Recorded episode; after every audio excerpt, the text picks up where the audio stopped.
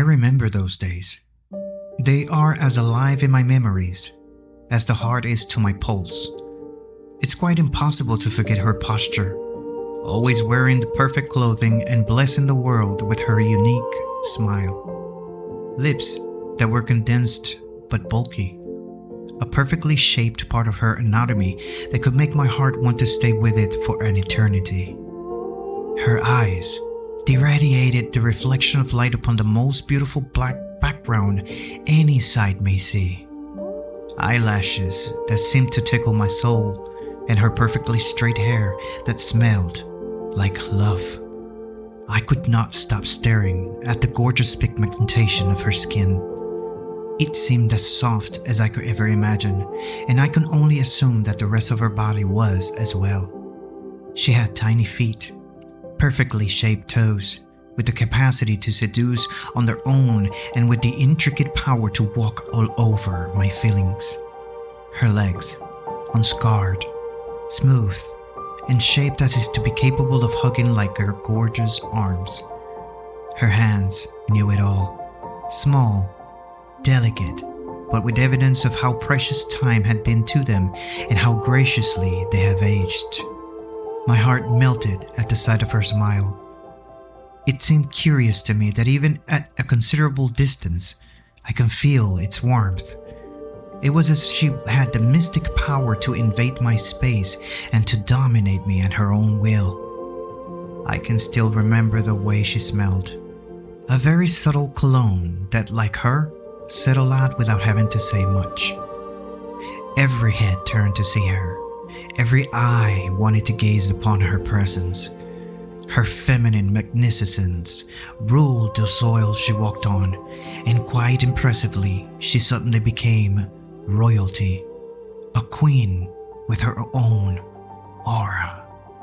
I never understood why, but every single time we locked eye to eye in the middle of a conversation, I had to look away. I could not bear to face the power of her presence and the dominion she had over my thoughts. I had plenty of them, but she never knew about them.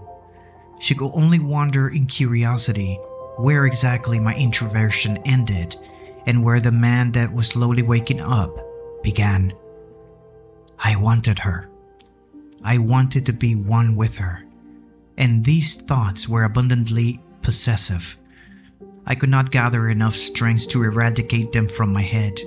I lacked experience. I had never been in these grounds before. This was all too new to my heart. But I did. I picture her in my arms, locked with my lips in an eternal embrace, building a monument of pure passion and declaring with each orgasmic scream how much we both belong to one another. I saw us together right in the nights until the sunlight incapable of letting each other go. I saw plenty of images created by the glaring colors of our sweat, which gradually began to embrace us both in a cosmic union of pure love and energy. Oh, I could hear her. I could hear her voice declaring truths through the momentous wave of passion that overwhelmed her and with the lack of breathing air that suddenly found us. I felt everything. It seemed so real. But without warning, without any consideration to the delicacy of these images, the sound of the door interrupted my imagination, and the alternate universe by which we were both becoming one and a part of dissipated back to reality. And I heard then the gentle voice of a man behind me saying, Good morning. No physical impact in this world could ever compare to that of the emotional one.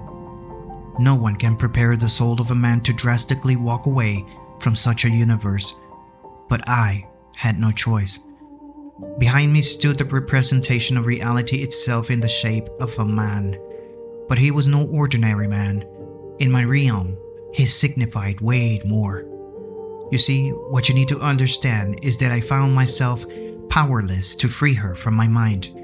I didn't want to let her go, but I did not belong there. She did not belong to me.